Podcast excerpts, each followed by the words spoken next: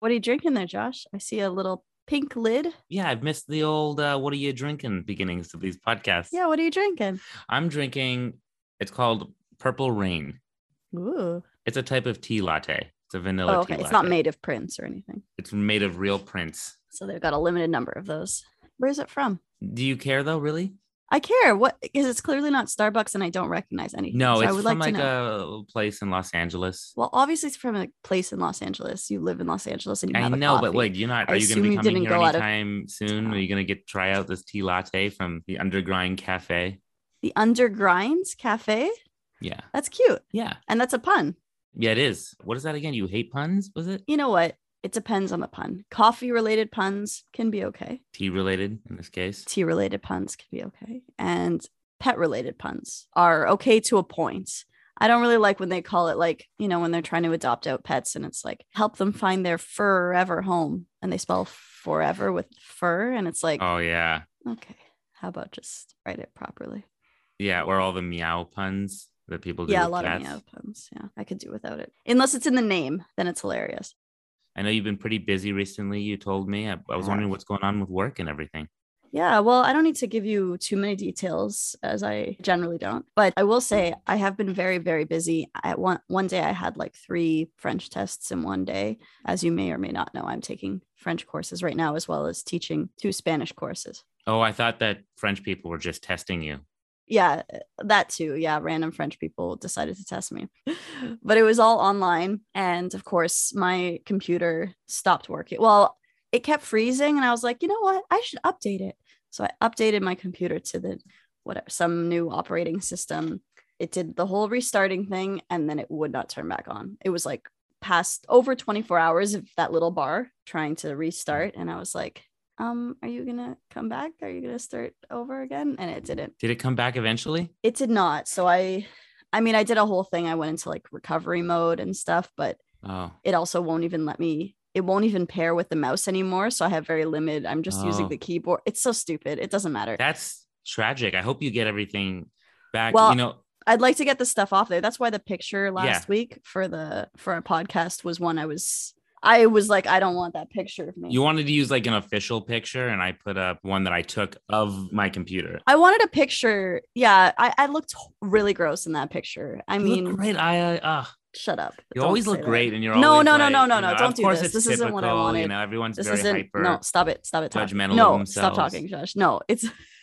I know you're being very nice, and I know that I wasn't fishing for that. I just wanted to, like, it was frustrating, but you know me, I would have gone through like the video and found what I would consider a better picture from like the actual Zoom video, as opposed to like a picture that you took of your computer while we were talking. And normally that's what I would do. But I was like, I can't even access those files because they're all just on my computer. That is tragic. So I was just like, I don't care anymore. I can't do anything about this. You know what? I can weirdly relate to you, Aya. Really? Because I had my drive failed on my computer. Oh, my 6 terabyte drive. Whoa. One of my drives. What are you doing on your drive? Why do you have 6 terabytes? That's crazy. I'm a filmmaker. Oh. I have video footage. Yeah. So Right, lots of stuff. I need to have a lot of filmmaker. Sorry, Josh. Yeah. Did you know I make movies? I didn't know. Yeah. So I do that. Okay. That was very scary. And my computer would take hours to start because it would say it was repairing the drive. Mm. And it would sort of do that. I think it moves things from like bad sectors to good sectors on the drive or something like that. But every time it would start, it took longer and longer to do that. So I barely managed to get this computer on at one point after repairing the drive. Mm. And then it spent 20 hours because, again, the drive was failing. Yeah. It spent 20 hours transferring everything on it to another drive on my computer, or at least the important stuff. No, it sounds brutal. Yeah. Now it's done. I just barely saved the information. Oof. Yeah. So I didn't, in hindsight, I should have backed up my information. I should have done something before I decided to upgrade my operating system like a fool, thinking that would just work. And yeah, so I'll figure it out. I'll find a way, but I just haven't had the time or energy. So I'm going to get a new computer. In the meantime, because this one's... Oh, would you say that we've experienced cruel injustice with our computers? Oh, wow. I think we... Is that a segue? I've got some competition for Segway Queen. Yeah, that I would say that it's a minor injustice, and really it's more of an inconvenience than any kind of injustice. You know, sometimes when those computers fail on you at the most inopportune times, it feels like an injustice. Yeah, it can be. It's annoying. I feel like I really try not to get too annoyed about things like that. I'm like, it's just a thing. It's just some, like, it's not like I lost anything too important, unless you consider the videos of these important. Those pictures of you. All those pictures of me. Wait, did you lose like every video that we've ever done of this podcast? They're somewhere on the computer. I will be able to, and I'm sure there's a way to get it to turn back on. To recover stuff. I don't know how, and I have to take it somewhere to do that, and it's not like a laptop that I can just pick up and take. So anyways, I'll figure it out. That's not the point. I try not to get too upset about things like that, because there are real things to be upset about. There are real injustices in the world. So anytime someone gets really upset about something that is just a material thing, like I said, I didn't lose anything particularly important. If the only thing I lost was a computer, then I didn't lose anything. So if someone cuts you off while driving, you're totally cool about that. That's different. That's just a minor. Well, theoretically, yes, I shouldn't get too much, but that's also someone doing something that they shouldn't do. I think that does feel like more of an injustice, because it's someone doing something to you. My computer is not sentient as far as I know. It does a lot of stuff, but it's not a human aware of its surroundings. I don't know who built these hard drives. They're failing on us. Yeah. Other tiny computers like boop, boop, boop, boop, boop, boop. Your tiny computers building other tiny computers. Yeah, that'd be pretty cool. But I still don't. It's not a human that has a sense of justice. Like, you know that when someone's cutting in front of you, they're like, haha, I hate you. No, not necessarily, but maybe. Mm-hmm. Okay. Anyways, good segue, Josh.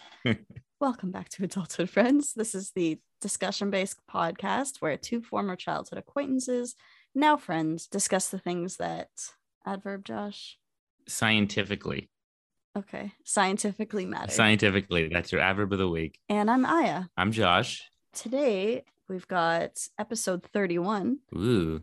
All about injustice. Injustice. Yeah. So do we live in a just or an unjust world, in your opinion? Do you feel that it's becoming more or less just? Does it matter who you are or what your perspective is? How does your personal perspective or your personal subjectivity affect how you view justice or how you view the world as just or unjust? Mm-hmm. Anything you want to add to that, Josh? A lot, once we get into it.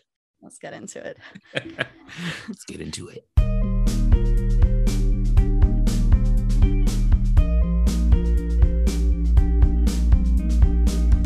And we're back. Oh my God, it's so good to be back. It is. It feels almost like we never left. Josh, do you think we live in a just or an unjust world? I like how we have the question of the episode, and then you're like, I know how we're going to start it when we come back after the music. Let's just ask Josh the question of the episode and have him answer yes or no. You know what? You weren't saying anything. So I figured we can start a different way. I know that you get to ask the questions, but actually, can you answer this one first? I want to know what you think. Do we live in a just or an unjust world? I don't think we live in a just world. Do you think we live in an unjust world? Yeah. Okay. Of course. Do you think we live in a just world? I think that the question is supposing that it's one or the other. And I think we live in a world. Give a more nuanced answer. Great. Okay. Yeah. It's not like if we care about nuance on this podcast. Of course, there's more nuance than that. Yeah. There are aspects of the world that are just, but I would say fairness. Okay, wait, first, let's start with what is justice? What's your idea of justice? Because to talk about injustice, we've got to have an idea of what justice is. So define that shit for us. You want me to define it? Okay. Overall, it's kind of the concept of fairness, right? So impartiality, whether things feel equitable. And I mean, there are different kinds of justice, right? So there's social justice. That's probably what many people have heard in past years, at least. So fairness in society. So that can be things like healthcare, employment, housing. It can also be equity in general, just having everything equal opportunity. And it's tied very much to human rights, right? So what's fair to all people, right? Racial justice, criminal justice, right? So these are all variations of how we deal with fairness in society, right? Yeah. Is that an okay definition? Yeah, that pretty much covered it. Okay, great. Well, all right, I'm all done then. All right, we're done now, yeah.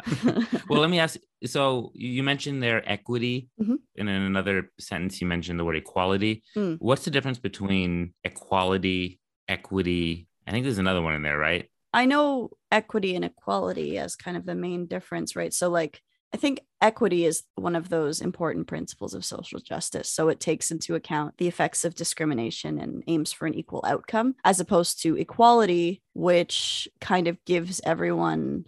Okay, there's an image that I'll describe to you, which is one of the main ones that's used in describing equality versus equity. So, I mean, there's a famous meme, right? Like kind of a like image about it, right? Where you show like three people standing on boxes. Okay, so that's what I'm about to share with you.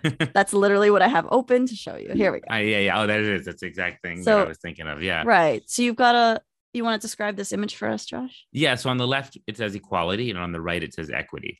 And on the left, we see three people standing on boxes, right? They each have a box. So in a sense, somebody might say, oh, it's equal because each of these three people gets a box to stand on to then look over this fence. Except, is it really equal that they all got the same thing considering each of them are different heights? So like the tallest person gets the most out of it because he can see way over the fence. He can see way over the fence. And the second person's like struggling to look over it. And the third one still can't see over the fence despite being given the same box. Right. So equity, I think that's talking more about equality of outcome, right? Mm-hmm. So in that one, the first guy, he doesn't even get a box because he can see over just fine. The second guy, he gets one box. And the third guy, he gets two boxes, because now their outcomes are similar, but we actually have to give them different things. Right.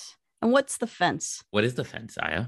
Well, I think the fence is kind of anything that prevents equity from the start, right? Things like discrimination, things like... Yeah, it's the status quo. Yeah, it's the things that make it so that the tallest guy can easily see over the fence whereas the other two are struggling from things that aren't their faults or the things that aren't, it's not like things that they worked for. You don't get to choose how tall you are, right? Right. Yeah. So it's fair to say that if everybody already was born into exact equal circumstances, then the equality side of that meme, that first one would make more sense. Yeah. But because, if we really want everybody to feel fairness, being fair doesn't mean giving everybody the exact same thing, right? Right. Maybe a more simple, easy to understand way is that, someone who's born rich might not need a bunch of help moving forward. Maybe they're able to even, pay for their own schooling or whatever that is. That's what some people think. And then somebody who's born without much money, maybe the state should help. Right. And that's more equity, mm-hmm. So they both get the opportunity of education. Yeah. Yeah. Good. There we go. We're defining complex terms. Look at us. That's what this podcast is all about. I mean, obviously we could write a dissertation on this, or maybe you could, because you're the one with the PhD. No, I don't want to write any more dissertations. I wrote one. I'm good. Bye. I know. I think the reason that we, it feels interesting to talk about this right now. And I think it's important to note that we are not experts on this stuff in that sense, right? We're not legal experts or experts on social justice in that way. We haven't experienced everything ourselves. That's not the point of this.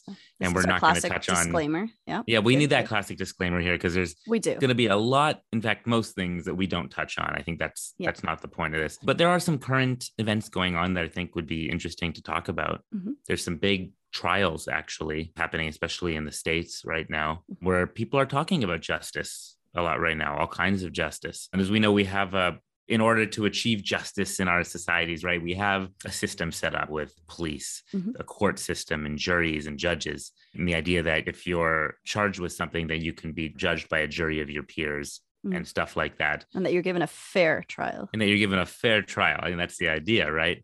A lot of people argue one way or the other. And I think one of the questions you asked earlier, I think it's very important to point out, you were talking about, I think, the subjective view of this whole thing. Yeah, something can be just to one person and unjust to another person, the same situation. Right. So I don't know if justice is objective. Right. It should be, but it's hard to get out of yourself enough to see sometimes, right? Yeah, or there's justice for you, and then there's justice for everyone, right? Right. And there's a lot of disagreement on that. Would you say that you experienced yourself personally when you were growing up a lot of injustice, or would you say you generally had a relatively just upbringing? Can I answer a different question that I wish you had asked instead? Because wait. Yeah. We could come back to that. Just because what you just said about how something may seem just or unjust, I think you can also come back to even that idea of equity and that meme that we were talking about with the three people in the boxes. So there's actually a lot of controversy about equity in general, about the things that are done to help people who haven't been given all of the advantages to succeed, or to have at least the same opportunities to succeed as people who have been given more advantage in life. So, but sometimes there is controversy to say like, oh, well, why should they get that? Is that really such a disadvantage? Even, you know, when you're applying for school, or at least when I was applying for teachers college at Western, there's an equity form that you can fill out. And there's a certain number of spots set aside for people in who have certain equity related situations, where this is where affirmative action and stuff is a part of that, right? Yes. Yeah. So affirmative action, that's the word I should be using. Yes. Cause there's a lot of controversy about that, you know, you shouldn't be giving people more. It's like the arguments, potentially nuanced. I know Jordan Peterson and his ilk like to say things like equal opportunity, but not equal outcome. Like you can't force equal outcome. Yeah. I mean, I do agree that you can't force equal outcome, but equal opportunity means equal opportunity to have equal outcome. Right. Right. You can't force the outcome, obviously, but you can always statistically analyze the outcomes and get a sense that maybe if it's unequal in the outcome, there's something wrong with the equality of opportunity. Right. Okay. Yeah. Right? That makes sense. Yeah. Because, you know, technically speaking, there shouldn't be a reason that one group of people doesn't seem to be as educated as another group of people if we all have the same opportunity. Right. It's more likely that that group isn't getting the same opportunities. Right. But racist people or racist adjacent people will say that there are certain genetic things that change how people are. Maybe women aren't supposed to go to school, and that's why things. Yeah, or misogynistic. Yeah. There's a lot of racism there. There's a lot of misogynism, sexism, all that stuff. You know, to be slightly kinder to some people, it's still just as bad, you know, the ignorance of it all. But I think people want to believe that we live in a just world. It's really uncomfortable to believe that we don't, to believe that the way things are aren't the way things should be. I just remember as a kid, like, I'd like to believe that the prime minister, the president is exactly who it should be. And you know, adults are smart. And once you become an adult, you make the right choices. And I'm a kid. I'm a stupid kid. I don't know yet. But when I get there, everything will be as it should. And instead, what happens is often we grow older and we go, oh my God, like there's a lot of problems here. And our parents did not, you know, calling out anyone specifically of our parents, but our generation didn't solve everything. And their generation before them didn't solve everything, and so on. Right. If anything, they didn't solve it. Made it worse. Made everything worse. Now they're okay. I mean, I think we can argue that our world has become more just in some ways and less just in others. Right. I think that people often say, oh my God, look at all these horrible inequalities we have now. A more positive spin on it would be like, look at all the conversation we're having about these inequalities now, when people used to shove it under the rug, you know?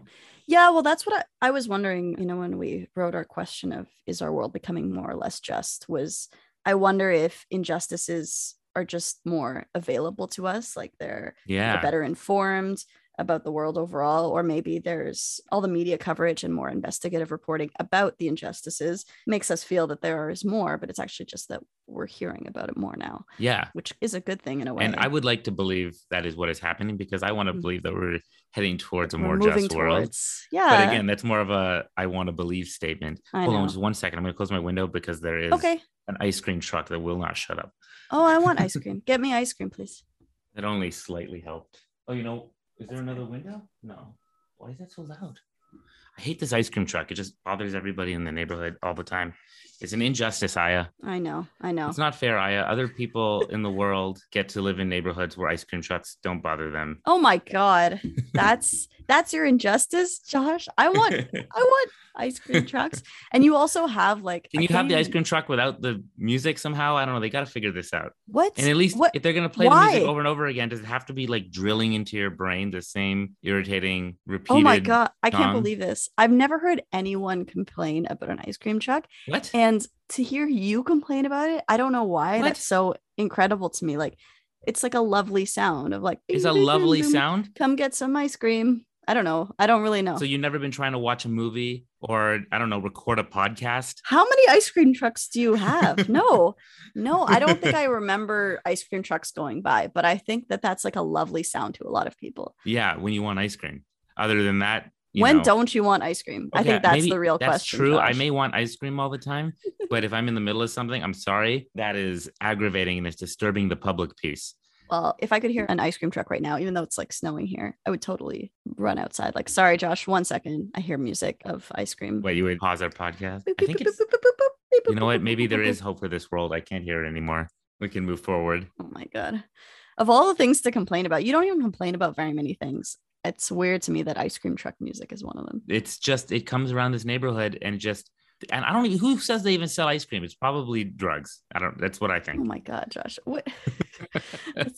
Who's the pessimist now? I don't ever see any kids running up to that truck. Well, are you looking at the truck or are you just complaining about the music? I've looked at the truck before. I've seen it. And you don't see any children? Stopping right in front of my house and just sitting there. Oh, well, that's different. Why is it stopping there and sitting there? Yeah, that's a good question, Aya. Well, now it sounds like a drug deal of some kind, but do you need to refrigerate drugs? I don't know. Maybe it's not refrigerated. It's a cover. But why would a drug dealer call attention to themselves with that kind of music?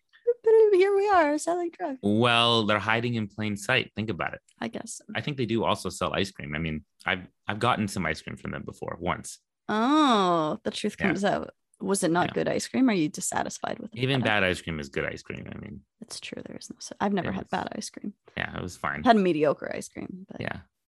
What are we talking about? Injustice? Yeah, that was way off topic. Or was it? No, I think that was pretty off topic. Although perhaps not everyone is able to, one, pay for ice cream, two, have it so available to them at all times. Uh huh. Yeah. And I don't know if there are any more things. Are you saying that ice cream is a right, not a privilege? I mean, I would like to say that. Yes, I'd like to go on the record to say ice cream is a right. Again, these are topics, to dive in depth individually for other episodes. And I think here we're just going to be paying like lip service to them. But for me, one of the biggest injustices living in the United States comes down to this terrible, horrible healthcare system we have here. Oh God, yeah, it's the worst. It is. You know about this healthcare system. Oh, everyone knows about this healthcare system. That's how bad it is. People here, there's a lot of people I've met who will defend it. Again, what? I can't understand why people, because you know why? They don't come from where we come from, where we don't have the same issues. Yeah. They hear, there's talking points about whatever problems might be in these other countries. And for the record, America is the only quote unquote developed country or whatever that doesn't have a universal healthcare system. Mm. The other countries don't have perfect systems. I don't think there is such a thing as a perfect system. No. But none of these other countries are scrambling to get rid of their universal healthcare systems because people are happy with them. In fact, they want more universal care, not less. Mm. Yeah. And over here, everyone's like, no, I think what if I like my insurance company? It's like, oh my God.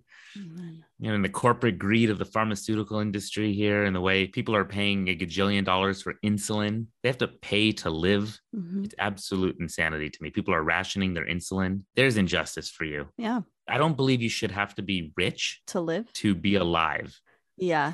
I don't think you have more money. Here, you deserve more life. Here's a thing that your body can't make, but we have made. Yeah, here it is. We have it, but provide it to you, but we're not going to unless you're really rich. Sorry. Exactly. Bye. Yeah. These guys need to make gajillions of dollars off of it's supposed to be like a market. Like you're supposed to be able to go out and choose what you want to buy, in an industry. That's okay. I get that. You don't need to go buy a radio, but if you need something, you can't be like, well, we're selling it for this much. It's on sale this week. Should I buy insulin or should I pay rent? Yeah. Yeah. Yeah. So that's a huge, I think that's something that needs to be heavily reformed here. And I repeatedly fight for this about this subject, because if I have to choose my priorities, I think healthcare is at the top. For sure. We pay taxes here. That's where they should go first and foremost. Oh yeah. You think so? I do. Not to make... Well, I don't know what else they do with taxes. No, well, it almost all goes to the self-defense and whatever. Right. It's not like America's we spend more on defense than the next 12 countries combined or something. Why not the next 9 countries combined? And you don't even have that many borders. Yeah. Yeah. And then put it towards healthcare. Anyway, that's my rant about healthcare. Okay. We can get into that another time. Well, I think that we partly chose this topic because we had some current events that came up that you were interested in bringing up. Yes. Do you want to bring some of those up? Well, I'm sure you know there's been some very high-profile trials going on recently. Mm-hmm. People have been talking about them a lot for a variety of reasons. Mm-hmm. Two of the big ones are the Kyle Rittenhouse trial and the Ahmaud Arbery trial. About the three men who chased him and shot him down. Yeah. So these are actually quite different, I think, but I think they speak to kind of what's going on. Okay. I think they have been heavily politicized, sometimes rightly, maybe wrongly at times, it depends. But they speak to a lot of these social issues, social justice issues that are part of our discourse right now and should be part of our discourse right now. Mm-hmm. The Ahmaud Arbery trial. So what happened there, and I apologize if I do a poor job of summarizing these high profile trials. Well, you're not Are you a professional summarizer of court cases? No, I'm not a professional in this regard. Well, I forgive you then. And now I feel like the weight of accurately summarizing this. But basically, there's this guy, this young guy. His name is Ahmaud Arbery. He's black. And he was jogging through the neighborhood, as he often does. I think he was checking out this house. It was an open house or something. He just checking it out, maybe considering buying it or just, I don't know exactly, but he was just checking it out legally. And I guess there had been some burglaries in the neighborhood. Mm. And these three guys, basically, it was a father and son, the McMichaels, and their neighbor, it was Roddy, I think. And they saw him in the area coming out of that house, and they were convinced that he was a burglar, that he was committing crimes in the neighborhood. Did he come out carrying a giant TV or something? Like nothing. He had nothing on him. No, they were just convinced of this. And so they chased him. They got in the truck and they chased him down, and he ran naturally. And they had guns telling him to stop. Are they policemen? They're just random people. They're just citizens. Although I think I could be wrong. I think the older McMichael. Not that being a policeman makes that okay for no reason. Yeah. No, it makes it worse. Yeah. No. But the older one actually, I think, was a policeman, or he had been. Mm. These guys chased this poor young man down. They cornered him with their truck. He tried to escape. A scuffle ensued, and they shot him, and he died.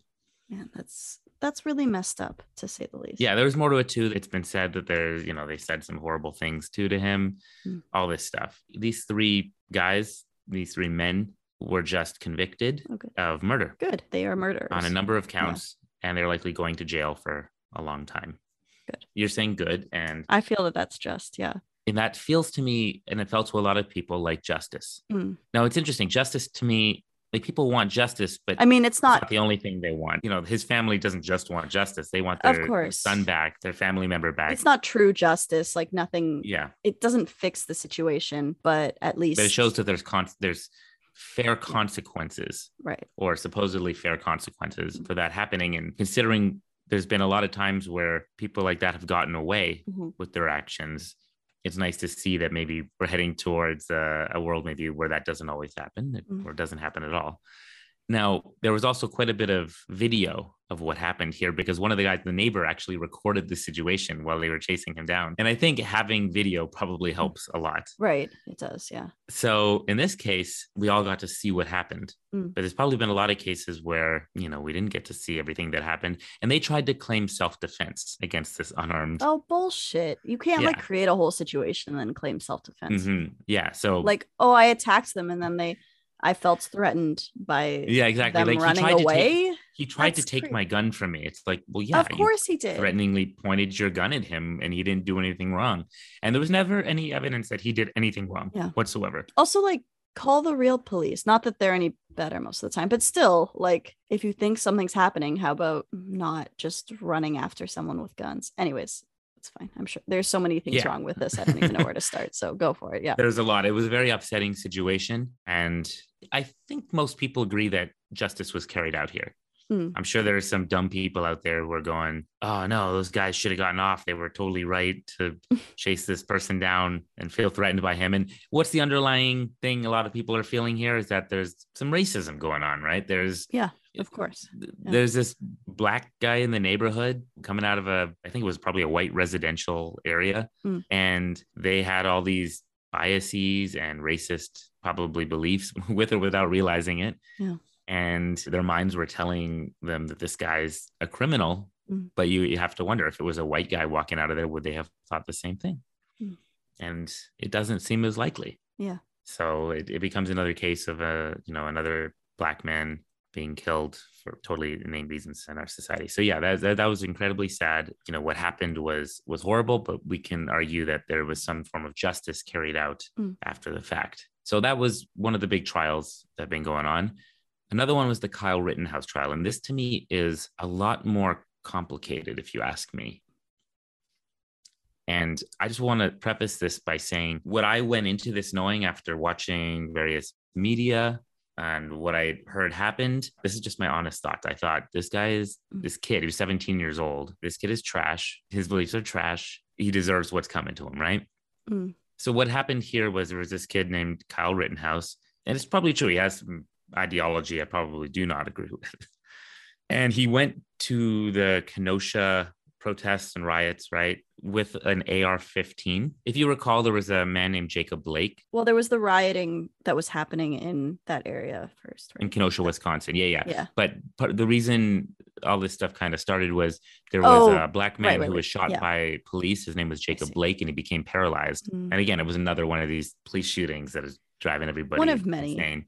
One of many, right? It was extremely upsetting. So it led to protests and rioting as well. This kid, Kyle, heard about the rioting, and it's kind of weird. Like, he was from Illinois, but he also partially lived in Wisconsin. Did he live there? I thought he was just visiting a friend. So here's the thing. There was so much misinformation going about, including to myself. So I actually watched much of the trial, if not most of it. Okay.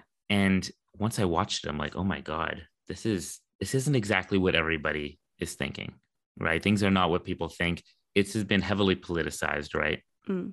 Now, one of the things I thought was dumb is this kid went down to these riots. He's 17 years old with a gun. He's not allowed to have a gun. 2, it's not his gun. 3, why would he go there? Another thing you find out, he kind of was allowed to have a gun. Like, how is he allowed to have a gun? Legally, he's not allowed to like buy one, but he's allowed to have one. There's like some weird rules in there. How he actually got it, who knows? Maybe he like lawyered his way out of that. But having it, I think he actually was allowed to have it. And there was a bunch of people that went down there to supposedly defend property during the rioting. Mm-hmm. Now, was there rioting? Yeah, there was, right? People were lighting dumpsters on fire and breaking windows, looting stores. It was happening, and people did have businesses there that were getting destroyed. It was his belief in going and protecting that stuff. Actually, he went there also as a medic. It's important to point out. He considered himself... Was he wearing his medic? Yeah, he had some medic gear. Did he have like that big backpack that medics carry? Or did he just have his gun? He had like a pouch, I think I saw. Okay. He had like a medic pouch. He wanted to help people. Again, my idea of this guy is like, sure he was there to help people. So is mine. Yeah. Yeah. So that was a natural feeling and belief that I had hearing what I heard. Because I'm kind of a lefty. I've become even more lefty over time. And you're a pretty lefty person. We agree on a lot of these things. Yeah. You know, because empathy. I feel like empathy is a big thing on the left. Yeah, it's true. Yeah. You right wingers with your lack of empathy. Not saying right wingers don't have empathy. Don't come at me. Well, aren't we though? Well, no, just kidding. Don't bring me into this. Joking. Okay. So Kyle is down there. And what ends up happening is, okay, so here's the news headlines we were hearing, right? Kyle Rittenhouse kills 2 people. He shoots and kills 2 people and injures a third, like by shooting him as well, before surrendering himself to the police. Mm-hmm. Like literally just walking up to the police with his gun, right? Mm-hmm. And everybody's like, what the hell? This kid just went and like massacred a bunch of people at these protests. He needs to burn for this. This is some Trumpy sort of racist thing. He's a white supremacist. He's a Proud Boy. I remember reading this and going like, yeah, screw this guy. And then I like listened to the trial, and I was actually watching with my friend as well. And we were just going like, wait a second, there's so many details here that I was wrong about, that I didn't realize. And what's interesting here, just like the other trial, even though they're very different, although what's similar is Kyle Rittenhouse was claiming self-defense. Yeah, I know. I think that's okay. Go ahead. Yeah. So what's the same here is that there was video of basically everything. Mm-hmm. And this is huge because there's some things here that are not subjective. They're objective. We can see what happened. So what ended up happening was this first guy, his name was Joseph Rosenbaum. And you could see him in the videos. He's a very kind of angry, belligerent person. He just got out of jail. He had a plastic bag with his belongings, and he didn't take his medication that day.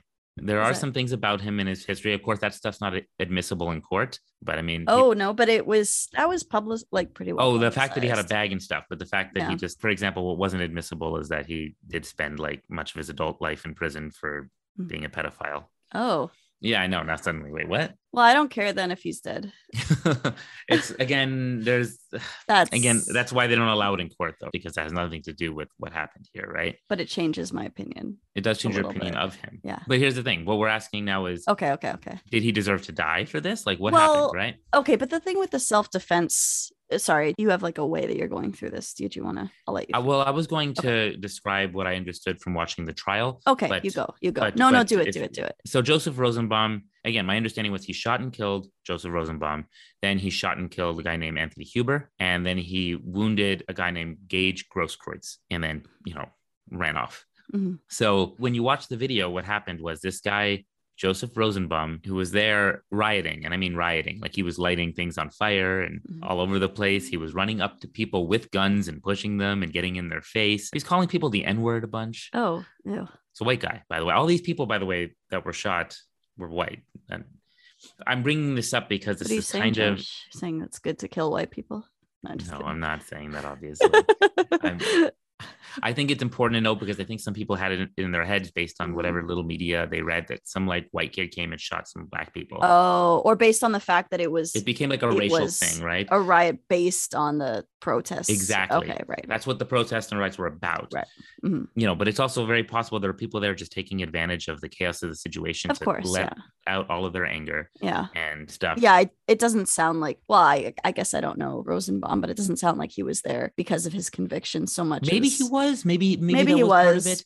But he was people would use the word belligerent and how they described him. He was kind of chaotic and belligerent, like you didn't know what he was going to do. He still doesn't deserve to die for that. I don't think anybody deserved to die there. I wouldn't use the word deserve to die. Okay. But the real question is, did Kyle kill these people in self-defense? People were claiming that he was an active shooter after he shot him, right? From what I understand, this guy started a fire, but Kyle went and put out a fire somewhere, right? He was like going around putting out fires. There's even video of him offering some people like help as a medic. He's not officially a medic in that regard, by the way. He's 17 years old. He took some EMT training course. Okay, we can admit, even if he was acting in self-defense and all of that, can we just agree that this guy is a little shit? Like, what are you doing? Why did you come here? Can you just like stay home, not take your gun to a protest? Yeah, I clearly hoping that you get into some sort of situation where you can shoot people. Is he hoping that or not was part of it. And there was some inadmissible evidence as well that he said out of anger at one point to his like buddy, like, I can't wait to take my AR-15 down there and shoot some looters. Exactly. Yeah, he said something that wasn't allowed in court. That's something he said. Now, was he just kind of saying that? Who cares? Or he ended up actually doing it. Anyone who says that, there's got to be some truth to it. You think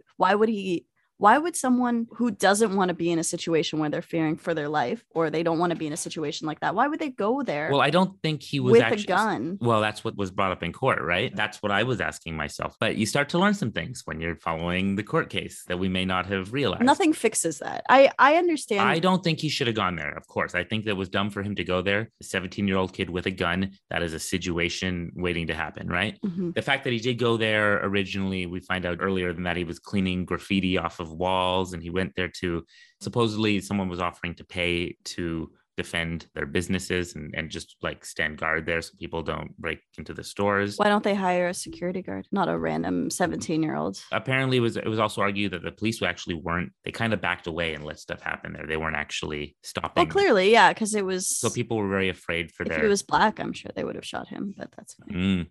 Anyway, this guy, Joseph Rosenbaum, after Kyle put out a fire, he goes and he starts chasing him and threatening him. Apparently, he's saying things like, if I get alone with you, I'm going to kill you. I'm going to murder you.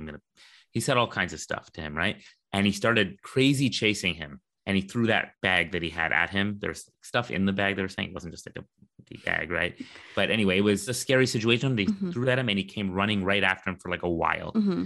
And he literally reached for, his hand was like, it was shown to be like on the gun. And that's when Kyle shot him. Mm-hmm. I think it was like 4 times in 1 second. He just bang, bang, bang, bang, right? And killed him. Now, whether or not that was self-defense, that was what was kind of like litigated in the trial and the situation that he was in there. But you can hear it on the video too. He's yelling as he's running away, friendly, friendly, friendly. Mm-hmm. He didn't want to be in that situation. He was being chased by this guy mm-hmm. who was kind of being threatening to him all night. And so he ended up shooting this guy, right? And then what happens? Other people kind of heard about this or saw it, and the mob comes after him because they start yelling, oh, there's an active shooter mm-hmm. who just is going around like shooting people. So they went after him. And he had a mob of people chasing him. Mm-hmm. So Kyle is like running away and they don't understand the context or nuance of what happened, right? They see him as an enemy. They're trying to, in their minds, to stop him. Mm-hmm. This is the skateboard guy comes up with. Yeah, so there's a few people. Actually, one guy threw like a rock at his head. Mm-hmm. It would just hit, knocked off his hat, but almost hit him, right? Skateboard guy came once already and hit him. Mm-hmm. That was Anthony Huber. Hit him once with a skateboard, but he kept going. Eventually, he kind of got like from exhaustion or whatever, he fell down to the ground mm-hmm. and all the people started coming at him. There's a guy, they called him Jump Kick Man. They don't actually know who he was. He came and kicked Kyle in the head. And then skateboard guy came in and he took the skateboard and he hit him in the neck, like in the back of the head with the skateboard, and then tried to grab his gun off him on the ground. Mm-hmm. And as he was pulling the gun, like the strap was coming away from him. You could see all this in the video. But why didn't he just give up his gun? Give up your gun. People are scared of you because you have a giant gun. You idiot. Like, he's an idiot. So there's an argument why it wouldn't be smart for him to give up his gun. But let me explain just what happened here. Okay. As he's pulling away the gun, he fires a shot. Anthony Huber is shot and he dies. Mm. At that time, when that happened, Gage Grosskreutz, who's also a medic, by the way, he comes running up and he tries to, as soon as Anthony Huber got shot, you see him like kind of jump back, put his hands up in the air and duck down a little bit. And Kyle points his gun at him and Kyle does not shoot him. He just kind of aims the gun at him and the guy's holding his hands up. Gage Grosskreutz then dives in towards him, and Gage Grosskreutz was holding a gun in his hand. Mm-hmm. He had a pistol of his own. Mm-hmm. So it wasn't just like guns on one side and not on the other. Mm-hmm. He had a gun himself, for what I understand, illegally. Well, one, he's a medic, but he doesn't have his stuff on either, just like Kyle doesn't have, like, these people are supposedly medics, but they don't have their like medic. Well, he was a paramedic. He actually was a paramedic. He was, yes. Yeah, he had paramedic training. Yeah, so he had a gun. Like, the way that he was holding it could seem threatening to Kyle Rittenhouse. Yes. It is conceivable that he was afraid for his life. The point is, he ended up running in towards him and he pointed the gun at Kyle and he got shot in the arm. Mm-hmm. He shot one shot at his arm and then he ran off and it like messed up his arm. He lost 90% of his bicep or something. Mm-hmm. It was pretty gruesome. I mean, at least he's not dead. At least he's not dead. And there's a post by him later, though, also saying like, I wish I emptied my clip into the kid or something. So that didn't help his case. Mm-hmm. By the way, I should say Gage Grosskreutz was coming off very shady mm-hmm. on the trial stand. Like, the way he was answering things and not answering certain things. Okay. The fact that he didn't tell certain people about the gun afterwards. Mm-hmm. He's like, oh, it wasn't a purposeful omission, he had said, mm-hmm. but he remembered other very important details. So obviously it was a purposeful omission. Mm-hmm. Anyway, he ended up shooting him, and then Kyle gets up. People backed off once that happened, and he made his way over to the police and he surrendered. Mm-hmm. He actually tried to tell people on the way, like, I just shot somebody, and he got away. The question here is, was that self-defense? I think that the whole self-defense thing is based on what self-defense is defined legally. As, which is that he, yes, legally, yeah. I understand the legal reason why he was let off. It still doesn't feel just. So we didn't say this yet, but yeah, so Kyle was acquitted of everything. Yeah. So I felt that the prosecution was dumb. I felt the prosecution. Yeah, I don't think they did the best job. So stupid. And the defense was amazing. Mm. But the prosecution went for first degree murder, meaning they tried to argue that he intended to kill these people. That's stupid. They didn't do manslaughter? No. Oh, that seems crazy. Even I know that. They went for first degree murder, right? And I don't know anything about this stuff. Like, did he intend to kill anybody? And not only that, they had video evidence of the contrary. Mm. So the prosecution was saying a lot of dumb things. I'll give you an example of something they said. Okay. They asked Kyle at one point, they said, you've played the video game Call of Duty before, haven't you? Who hasn't? I've played Call of Duty. He's like, yeah. And he's like, well, isn't the AR-15 gun very similar to the type of gun that you would have in Call of Duty? What the fuck? And he's like, I mean, there's lots of guns in Call of Duty. It's a first-person shooter game. And he's like, so don't you have like multiple like confirmed kills in Call of Duty? Oh, that's so dumb. And he's like, it's a video game. Yeah, that's craziness. And honestly, Kyle sounded very good on the stand. Like, he was a very good advocate for himself. Didn't he break down in tears? He broke down at one point. Some people think it's fake. I had a hard time believing that was fake. It seemed like a real panic like moment, but you never know for sure. Yeah. Anyway, I'm just telling you, after watching what was going on, the prosecution was trying to argue like, oh, you're saying you're an EMT, but you never really had full EMT training. And like, you're not a real EMT. And he's like, well, I'm not 18. I couldn't do this. And they said, you were like a cadet with the firefighters and stuff. but you're not a real firefighter. He's like, no, I'm not 18. I wasn't able to do that. I just wanted all to they're reinforcing is that he's a little baby, like is that he's young. It's not just that. And they're like, you're not even a real firefighter. And he was a lifeguard. All I kept reinforcing is this kid just wanted to, wants to help. He just wanted to help people. Yeah, that's annoying. And here's the thing. Once you kind of get out of your mind a little bit that he's 17, whatever his parents believe, he probably believes, right? I remember when I was 17 and I thought the police just were amazing, all of them. Like, I want to be a police officer when I grow up. Like, I thought police were just the coolest. Yeah, but you would never shoot anyone accidentally. No. And I didn't have guns, but we were also in Canada where it's different. But I can imagine you see all these movies with cops as heroes and everything. Look, he idolized the police. He idolized the firefighters. He idolized paramedics, in his mind, like he wanted to help people. Apparently he wants to study to become a nurse, is a lifeguard. Like all these things painted him as this kid who went to, and they have images of him just cleaning graffiti off the wall. Again, it's part of whatever ideology that he had as well about rioting and stuff, or what he heard from his parents or community that's probably drilled into him. But I wasn't convinced watching this trial that this kid was there to kill people. He was there in his mind to help protect the place. Yeah, I can see that as well. And I mean, he is like, when you see him, he's more pathetic than anything. Like, it's like, oh, like you're not like a killer. You're like a sad little kid who doesn't. He was a 17-year-old kid. I mean, he wasn't dumb either. He wasn't dumb? Well, I mean, I think he made dumb actions. But when you see him on the trial, he was a very thoughtful kind of person. Mm. He made the prosecution look dumb. Well, no, it sounds like the prosecution made the prosecution look dumb. But I think it's very hard to like see him as not as much more than like a very privileged in certain ways kid. Sure, I mean. Who got lucky in certain ways as well. Because he's lucky that he's white. Because if not, there's no way that would have gone that way. Like, we all know that. We all know that whether he was training to be an EMT or not, this would not have happened the same way. Yeah, he has a lot of, obviously, he has a lot of privilege there. But you mentioned something before that, like, you said, why didn't he just give up his gun then? Yeah, why didn't he? When you have the mob came after him. Well, but they came after him because they thought he was an active shooter. If you give up your gun, are they going to just shoot you? That seems crazy. Yes, maybe. Oh. Realistically, mob mentality. They were coming after him. A real mob was actually coming after him. Again, it shouldn't matter, but the people he shot all had like their histories were, they all had been like in prison for various things too, for like abuse of, I think Anthony Huber went to jail for like beating a woman or something like that too. Like there was. All right. Well, and I guess. Okay. Well. Again, I don't think that should necessarily define that guy or anything. I don't know all the details. I don't know. That changes my opinion a little bit. That changes my opinion more than any of the other stuff you've said. They all had something. They're all, Joseph Rosenbaum had, like, he spent much of his adult life in jail for 5 charges of pedophilia, like with, doing stuff with preteens and stuff. Okay, well then that does make it a little bit more. I know that's not supposed to, but I don't care. That makes it more. It's not supposed to change. That's not the reason. But that shows you what kind of a person they are. And it's like, oh, they are capable of hurting someone. They're not like nice. Because I saw kind of the images of at least Anthony Hubert's wife or girlfriend or something. And I was like, oh, people aren't caring as much about this person dying because he's got like spacers in his ears and he looks like an alternative dude. And they're like, all these judgments are not even, that's the hard thing to get out of the way when you're dealing with court. I think that should be admissible in court, that he's a wife beater and the other guy's a pedophile. I mean, it was a very big thing that it wasn't admissible in court to say that Kyle texted his friend or told his friend that he wished he had his AR-15 to shoot looters sometime before that, right? Mm. People say stuff like that out of... I mean, that's another thing. Like in Reddit, there's a subreddit called Am I the Asshole? Yeah. And people write like little things about whether or not they're the asshole. And sometimes the answer will be like, yes, you're the asshole. No, not the asshole, like NTA. And there's also everyone sucks here, ESH. So I feel like this is an ESH situation. Everyone sucks here. Yeah. It's yes. Although let's return to this. Okay. The nature of the protest and what the purpose was for that were very noble, right? Mm-hmm. I've heard it argued that riots are not the way, but we should understand that it's understandable given people's anger. Right. I also understand that real people are getting hurt and affected, their businesses, their livelihoods. Mm-hmm. Property is not people, but that is still people's livelihoods, right? Yeah. There's so many different elements to this, and it became a very political trial in this way, right? Mm-hmm. And people are asking afterwards, like, Jacob Blake's family wanted to see him put away. They saw it as linked to that.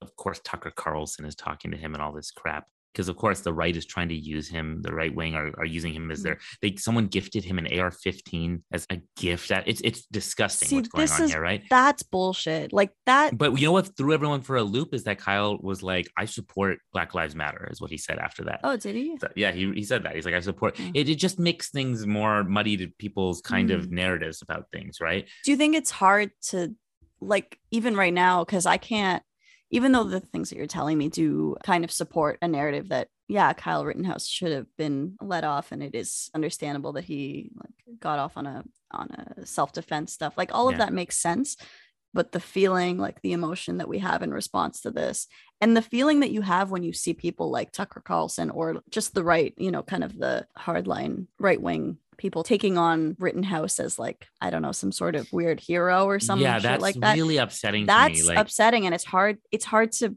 like, even if all of the facts point to, oh, okay, Kyle Rittenhouse himself isn't such a bad guy. It's still a sad, upsetting, disturbing situation. It's very hard to get past the emotions that you feel when you see people jumping on one side or the other, or like, I can't be on the same. Yeah. Now it is true that on the other side of it, there's people threatening his life right now and all this stuff too. This kid, he's a kid, right? I mean, he's an adult now, but he's 18, whatever, but he just got let off for that. Now, was our justice system wrong? I think the justice system gets it wrong a lot. Mm-hmm. Watching this trial, at least with our understanding of self-defense laws, right? And people make choices given our laws. Mm-hmm. With that understanding, it wasn't like he might get off. I remember watching this trial going, how could he not get off? Like, it's so clear. The video evidence is all there. We saw everything that happened. Right. You could see him running away from Joseph Rosenbaum, yelling, friendly, friendly, friendly.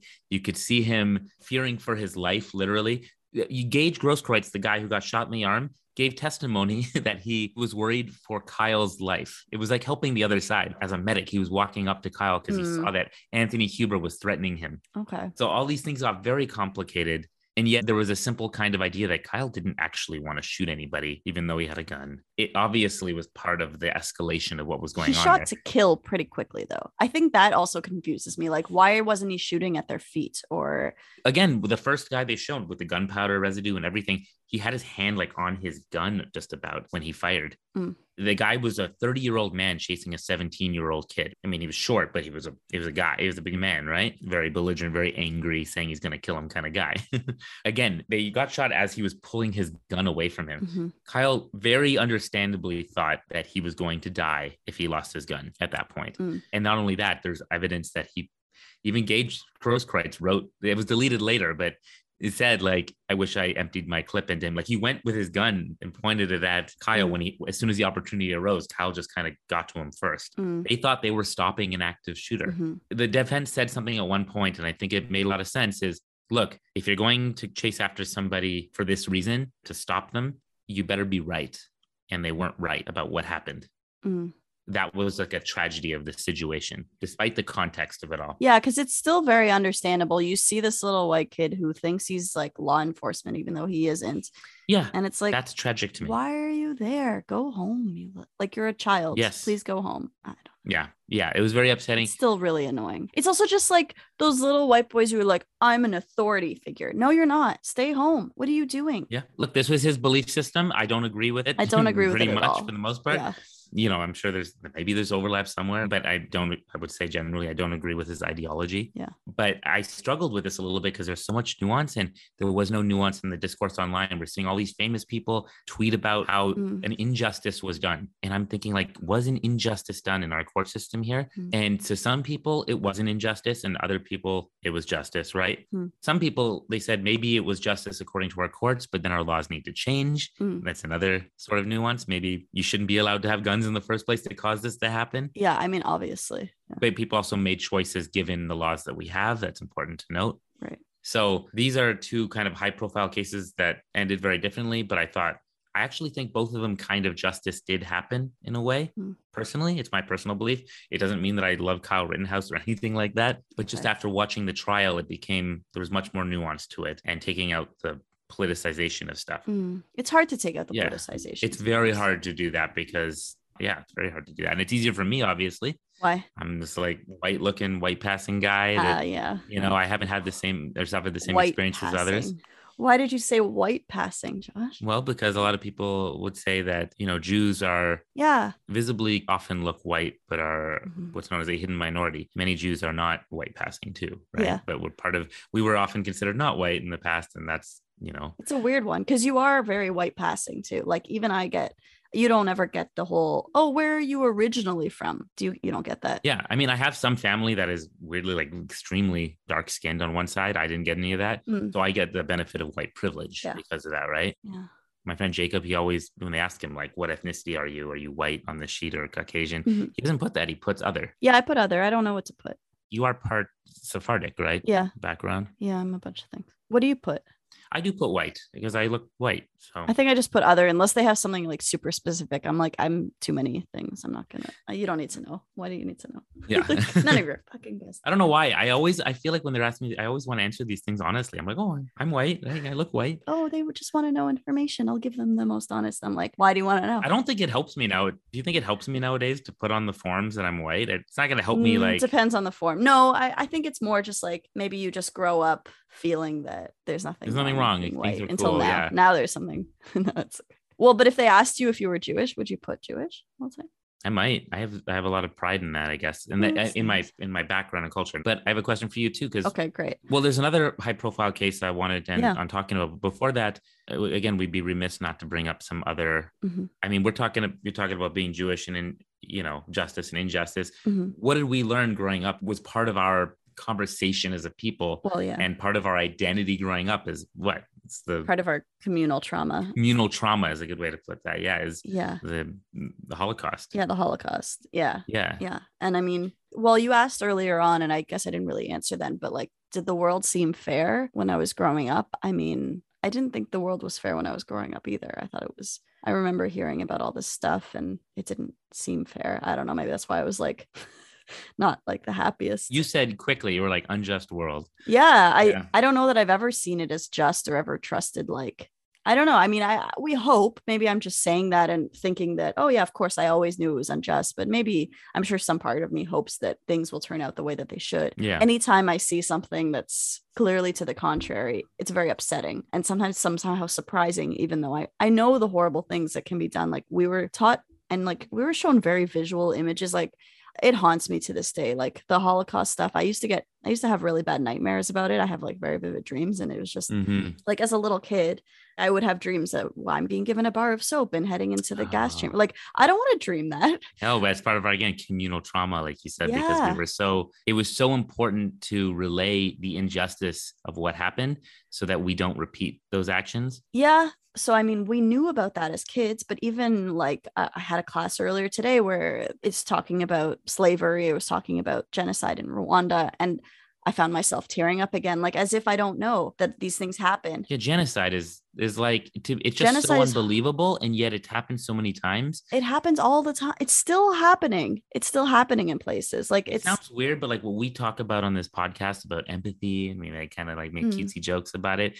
It all starts from a place of not empathizing and othering and dehumanizing others, right? And that's how these injustices often, in my opinion, begin. We separate other people from us, we dehumanize them, and then we can do terrible things to people that we don't think are us. Right. Just like when you said that the first dude was a convicted pedophile or whatever, and I was like, oh, okay, then he deserves to die. Suddenly he's not you. Suddenly you can't relate to him anymore. Suddenly he's not someone worth. Yeah. Although that's not like separating people by race or something. But what you said though was actually very interesting. The fact that did that to you. Yeah. I mean, this is kind of no, it's true. Sort of example. That's what people thought of the Jews, you know? No, I know. During the Holocaust, that's how they were able to be okay with it. They were all quote unquote rats. And my own grandparents were in Auschwitz. Mm. They survived Auschwitz. But most of their families were killed. Yeah. My grandmother had 5 siblings and half of them were killed and her parents were killed, murdered, I should say. My grandfather lost his brother and his parents. It's just mass amounts of everybody's families being murdered and then them being tortured throughout that process on such a massive scale. And now it's not that far after. Now you can go to Germany and that's a pretty nice place and people get along, and they still have issues with white supremacy there, as they do here. They do. Well. No, of course they do. Where you are and everywhere. But well, I think one of the biggest misconceptions is that can't happen here. or it can't happen, like something special about Germany. It was that it could become Nazi Germany. Like that can't happen here where we have our freedom. Like Germany was an advanced first world country and it happened there. Yeah, that's crazy. Also, like, it's not like Canada was like, oh, Jews, come here. They were like, oh, one is too many, I'm pretty sure was the policy then. So like, yep. I was listening to this podcast, White Hot Hate, and it's a CBC podcast. If anyone's interested in listening to that one instead of this one, there's a reporter who kind of infiltrates this little white nationalist organization. And some of the stuff that they say, like while they're on these recruiting, they're finding more white guys to join. And one of the guys, like in one of the videos, for example, says like, yeah, I'm white. Like I have white background. Although my girlfriend, she's like 1/16 Jewish or something like that. And then the guys like go off to kind of discuss whether or not, and this was all recorded, like go off to discuss whether or not to let him in. And one guy's like, well, I'm not happy about the 1/16 Jewish. And the other guy's like, yeah, I guess who even knows at that point? It's like, yeah, but like, what the fuck you? Like, yeah, it's so ridiculous. It's, oh my God. It's so ridiculous and scary. And the things that they say about people, like, I mean, yeah, I don't need to repeat it here, but like they dehumanize people completely. There's a complete dehumanization. Yeah, that makes it easy to see them as people who deserve to die somehow.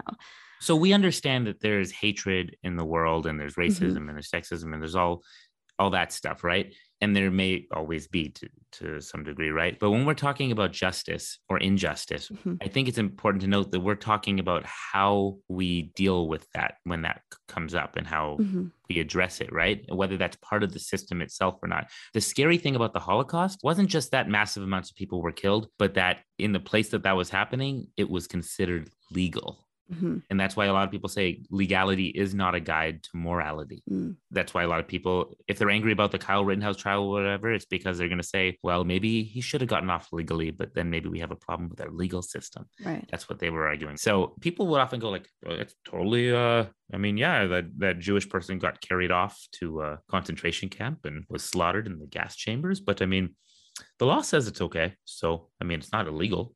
That's insane, right? That a place can make something immoral legal or something, you know, or make something moral illegal. And yet we still have that here, right? We have stuff with abortion or stuff with homosexuality, right? There, such injustices that we are barely getting, if even, you know, coming out of and getting past. So we have, you know, so long to go. Yeah. And it's just that to me is the biggest injustice where the system itself can't address the problems. Right. The system itself is unjust. Then who do you turn to? That's the society we live in. How do you solve that? Like, I can almost understand these people during the Holocaust who maybe they thought this isn't right, but like, what do I do? Do I stand outside and go, this is wrong, and then get shot too? Like, what do I do? So what do we do? Sometimes you watch the horribleness steamroll until everybody feels like a sense of shame.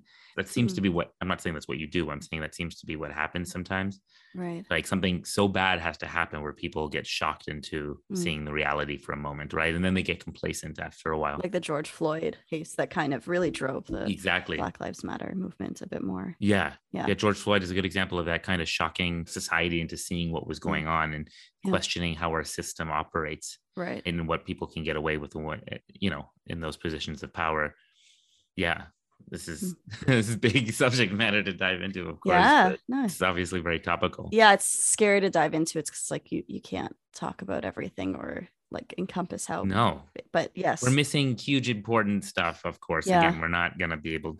No. But again, we were talking about current events and stuff. Yeah. The last kind of current sort of thing that came up, and I can't believe this story. It's just an insane, crazy story. Yeah. So this was the one I hadn't heard of. So can you tell me about it? Yeah. So I'll share with you. I think you may not have heard of what happened here, but you might know the subject of this story or one of the subjects of this story better than me because it's this author. Her name is Alice Sebold. Right. She wrote The Lovely Bones.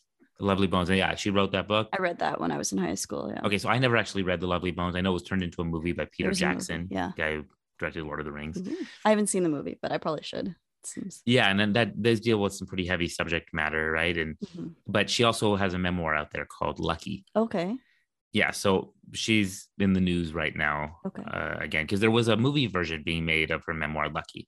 But to back up a second, what is Lucky about and what is her story? Yeah. I mean, not her. This isn't her whole story, but this is you know what Lucky kind of is about. When she was 18 years old, she was walking home, I think she was going through a tunnel, as she often did, and a man, I guess a black man, and that is important to point out here. This guy came in, he brutally raped her in the tunnel, beaten, raped, like it was bad, right? I won't go into, I don't think I'm the one to share details on this. You can look it up.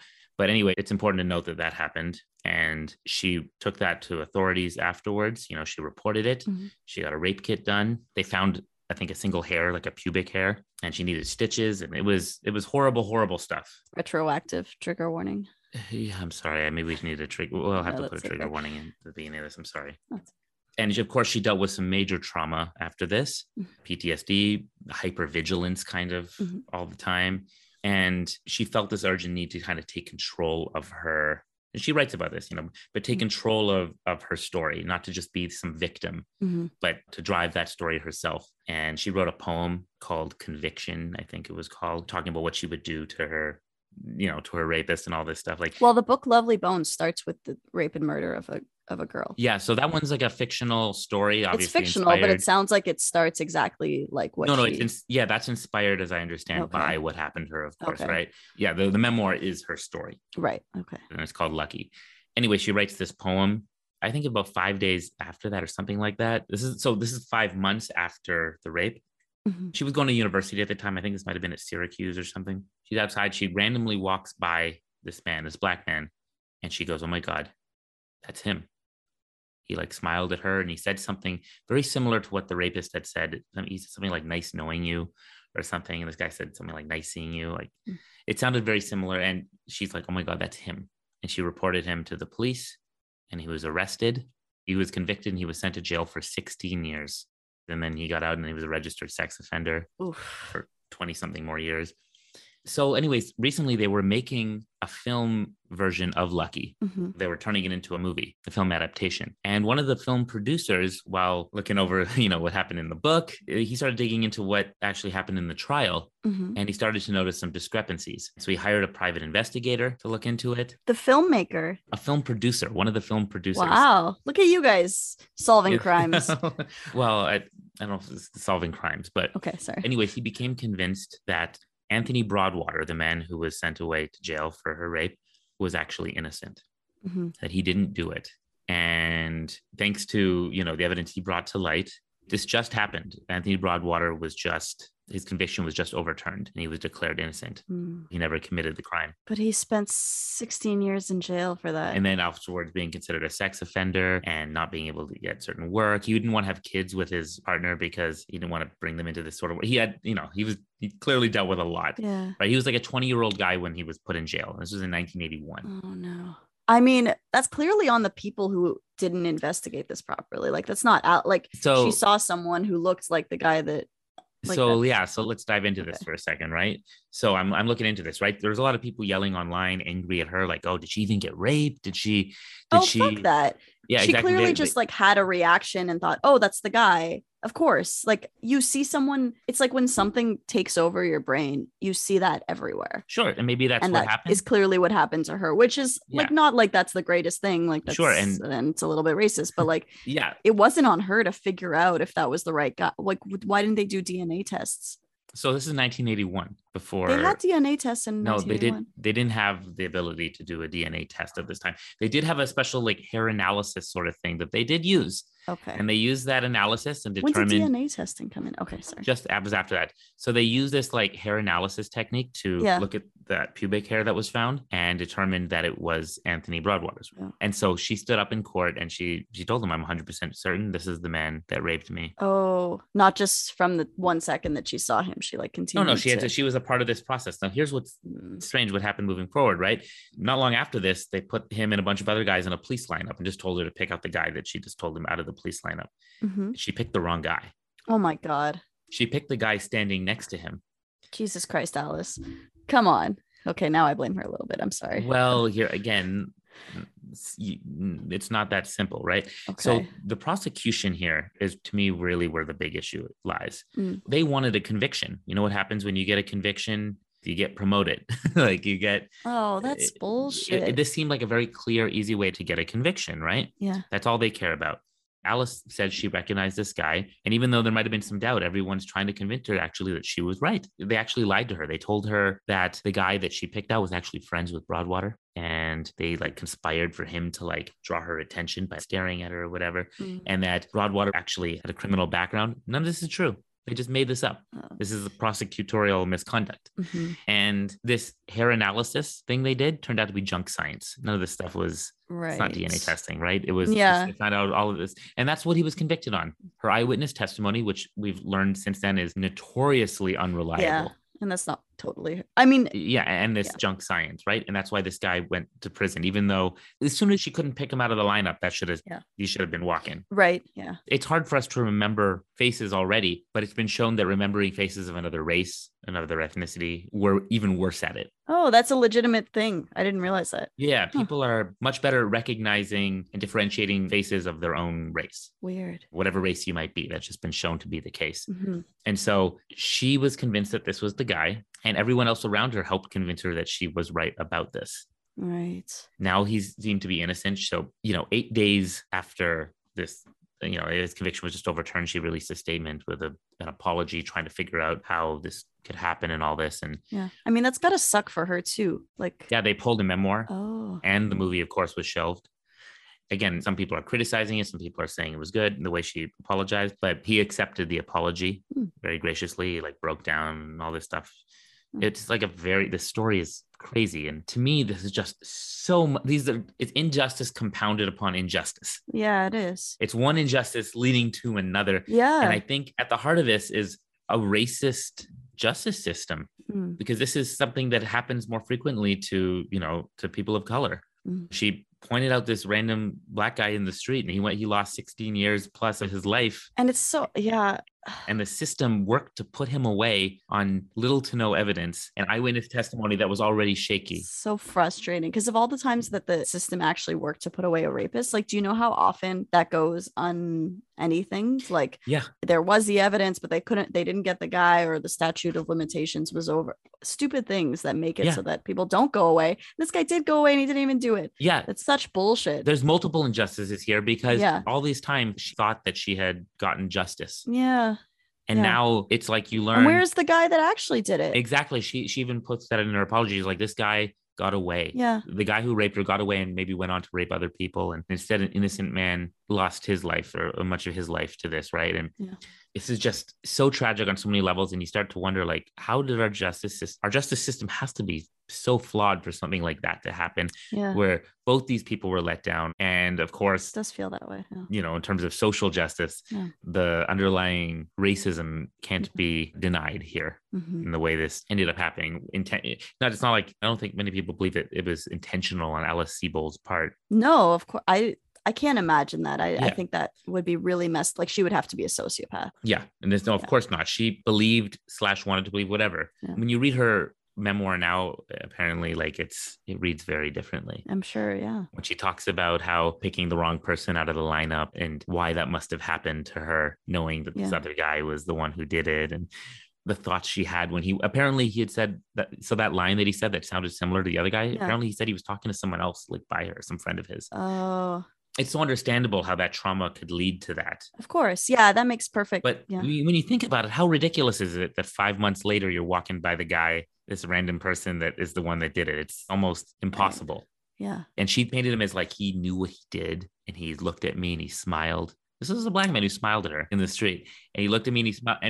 But the thing is, it didn't align with her original statement of how this guy acted after what he did originally. He was like a tortured soul of some sort. He was saying a bunch of weird, angry things. And then he said things out of shame and sadness. He said sorry. And then he said a bunch of weird stuff. He's a messed up dude, the guy who did that, right? A monster. Yeah. Well, then why would she think that he would act in a way that made sense? Then the guy later sounded like he was very with it and very happy and proud of what he did. And he was evil about it. And that didn't align with the character. Yeah, but it sounds like nothing aligned with the character if he's all over the place. Maybe she was like, okay, I guess this is how he feels now. He's proud of it. And I mean, she was brutalized in a dark tunnel and all this stuff. There's all these things that you start to understand how maybe she didn't see things the way she thought she did, but why there was still a clear picture for her. The way memory often works is we don't it's not like a hard drive where we just like dip in and take out the file. We're recreating memory as we look back on things. And that gets repainted kind of differently, depending on context, depending on bias, all sorts of things, right? Right. Well, it's clearly on the system. Yeah.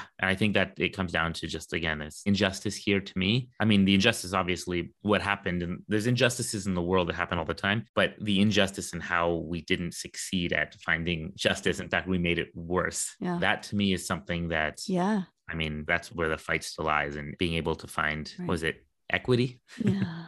Or fairness, some form of fairness in a very unfair world. Yeah. Well, you definitely haven't helped me think that the world is more just in this episode. But that's okay. We started it with you saying the world is unjust and me going, sometimes it's just, and then went on to. And then listing all the ways it's unjust. I do point out there was. That's not true. You did counterpoint a few different things. No. I mean, I guess some small little bit of justice there is he did now get his conviction overturned, although the state's not giving him a dime for the wrongful conviction. There's some rule in there or something, and he's not getting money for this. Broadwater.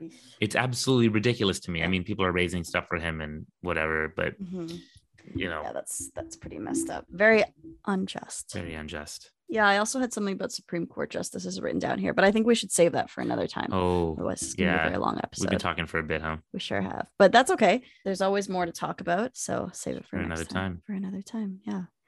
This has been another episode of Adulthood Friends. Thank you for listening. And if you want to listen more, we're basically everywhere you'd like to listen, probably, most likely. Anchor is what we use mainly. So if you want to find the RSS and plug it into whatever podcast listening app you use, or just look us up on Spotify, Apple Podcasts, Google Podcasts, Overcast, and any other casts. All the casts and the pods. We're also on Facebook. Yeah, we are. Yeah, you should follow us on Facebook if you can, and you'll see all the notifications. Like us, like our page. If you like us, like us. If you don't like us, then don't. Yeah, like us if you like us. Yeah, like us if you like us. And like I've said a few times, if you've listened to the end of the episode and you don't like us, I think you should question how you spend your time. Thanks for listening. Listening. I really hope I didn't I'll be honest. I was afraid a little bit going into this episode that I was going to say stuff that might upset people. We're dealing with very sensitive subject matter. Oh, it's okay. I apologize if I said anything, offensive, or I'm sorry if I offended you, Aya. I accept your apology. Sorry if maybe I have some beliefs that you don't agree with. And I'm always open to discuss and talk about things, and please feel free. You love discussing things. That's true. Josh really does love discussing things, especially if he disagrees with you. I mean, I think communication is our only way through a lot of our problems. That's lovely. I hope if somebody does have an issue, they can feel free to communicate and, we can empathize with each other and all that stuff. But I don't know. I feel like you and I think, agree on most important things. Where have you gotten that idea? I don't know, this podcast. That's completely untrue. Yeah. I don't even agree with that statement. So I don't know. Except for this statement. How do we usually end this thing, Josh? I think one of us is talking, and then out of nowhere, the music just...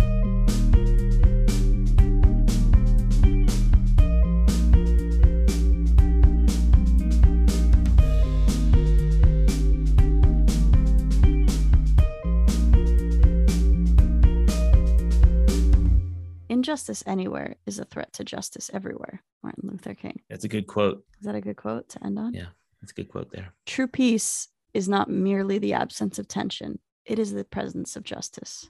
Also Martin Luther King. If you want to learn about justice, read some Martin Luther King. The moral arc of the universe is long, but it bends towards justice. Do you know who that is? Is that Ruth Bader Ginsburg? Nope, still Martin Luther King. But there is, I see Ginsburg here. I knew that, actually. I knew that. Oh, RBG. How we miss you.